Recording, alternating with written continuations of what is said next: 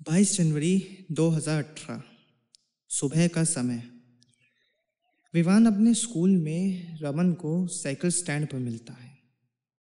रमन तभी विवान से पूछता है, और भाई विवान, मूवी देख लिए थे? विवान हाँ कहता है।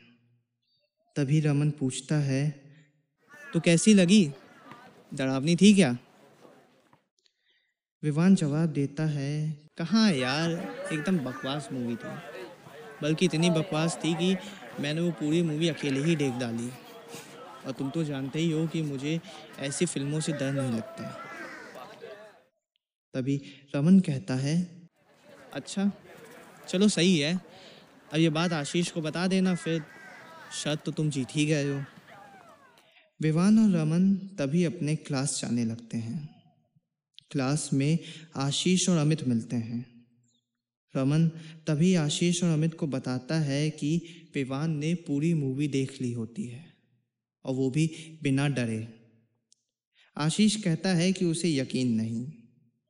विवान तभी आशीष को बोलता है कि वो उस मूवी के बारे में जो चाहे पूछ सकता है। तभी आशीष कहता है अच्छा अगर तुमने पूरी मूवी देखी थी विवान तो ज़रा उसकी स्टोरी और साथ ही उसका ट्विस्ट बताना। विवान बताता है स्टोरी ये होती है कि एक घर में काफ़ी समय से लोग सोते वक्त मरने लगते हैं। उसमें फिर आगे काफ़ी इन्वेस्टिगेशन चलती है, पुरानी कहानियों को छेड़ते हैं सारे कैरेक्टर्स तो पता चलता है कि वहाँ पर एक चुड़ैल होती है, जो उन लोगों को रात में सोते वक्त उनके सपनों में आके मार देती है। विवान एकदम सही कहानी बताता है और ये सुनकर आशीष हैरान हो जाता है। ये जानकर कि विवान ने पूरी मूवी देख ली थी, आशीष अब समझ जाता है कि वो शर्त तो हार ही चुका है। साथ ही अब सब लोग उसे चिढ़ाया करेंगे। तभी आशीष अपने बचाव में एक कहानी बनाता है और विवान से कहता है विवान, तुमने क्यों वो मूवी पूरी अकेले देखी थी? विवान तभी फ्रस्ट्रेट होके आशीष से कहता है हाँ यार, मैंने वो पूरी मूवी अकेले ही देखी थी।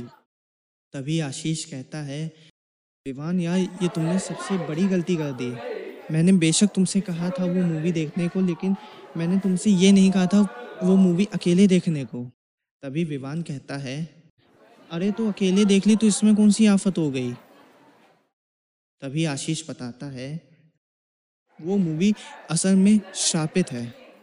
जो कोई भी उसे अकेले देखता है तो मूवी की चुड़ैल उसे इसी तरीके से मार देती है। मतलब कि उसके सपनों में आकर उसको मार डालती है। आशीष की ये बात सुनकर रमन और अमित हंसने लगते हैं। वो कहते हैं कि अब वो शर्त हार चुका है तो पचकानी बातें बना रहा। रमन और अमित तभी आशीष को डरपोक कह के चढ़ाने लगते हैं। लेकिन विवान चौक कर खड़ा रह जाता है। विवान के साथ पिछली रात जो हुआ होता है, और आज आशीष ने जो बात बताई होती है, उसमें से कुछ भी मजाकिया नहीं लग रहा होता है। खैर, स्कूल में तो विवान के साथ कुछ अलग नहीं होता। सब नॉर्मली चलता रहता है। पर रात में डिनर करने के बाद विवान जब फिर से सोने जाता है तो पिछले रात की छलक एक बार विमान को और उठा देती है। तेईस जनवरी 2018 विवान अपने स्कूल के लिए अपने घर से निकलता है। लेकिन विवान पिछले दिन से काफ़ी सुस्त, काफ़ी थका हुआ लगता है। स्कूल पहुँचता है, वही नॉर्मल क्लासेस कर कर घर आ जाता है और रात में डिनर करके सो जाता है। आज का भी दिन विवान के लिए नॉर्मली गुजर जाता है, पर रात में वही सपना वापस से उसको डरा देता है।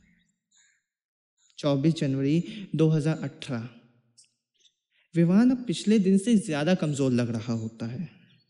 विवान अपने स्कूल जब जा रहा होता है, तब सबसे अजीब बात होती है। विवान अपने स्कूल का रास्ता भूल जाता है। 25 जनवरी 2018 विवान की ज़िंदगी का शायद से सबसे खतरनाक दिन। विवान अपने बेड से उठकर अपने बाथरूम जाता है तो देखता है कि उसका बाथरूम एकदम काला कमरा होता है और टब में पानी की जगह खून भरा रहता है। उसी टब से अचानक से एक सर विवान के पैरों के पास आ गिर पड़ता है और वो सर विवान की तरफ़ देखकर एक डरावनी हँसी हंसने लगता है। विवान तभी चीखते चिल्लाते गिर के पीछे होता है और उसके मम्मी पापा उसके रूम में आ जाते हैं। उनके आने के बाद विवान आँखें खोलता है तो देखता है सब नॉर्मल हो चुका होता है। वही उसका नॉर्मल बाथरूम। विवान के मम्मी पापा पूछते हैं उससे कि क्या हुआ? वो क्यों चिल्ला रहा था? विवान जवाब देता है कि उसका पाँव फिसल गया था तो इसलिए उसकी चीख निकल आई थी। विवान अब भी अपने बाथरूम वाले हादसे से हैरान रहता है। विवान को फिर मालूम पड़ता है कि वो अपना पेन लाना भूल गया है। तो अपने सामने वाले सीट पे बैठे एक स्टूडेंट से माँगता है। वो स्टूडेंट विवान को पेन देने के लिए पीछे मुड़ती है। तो विवान देखता है कि उस स्टूडेंट की आँखें नहीं होती हैं और मुँह से खून निकल रहा होता है। विवान डर के मारे पीछे गिर पड़ता है। विवान जैसे जैसे पीछे सड़क रहा होता है, वो लड़की उसके पास आ रही होती है। और वो विवान पर खून की उल्टियाँ कर देती हैं। विवान का क्लासरूम एक घना काला जंगल बन जाता है।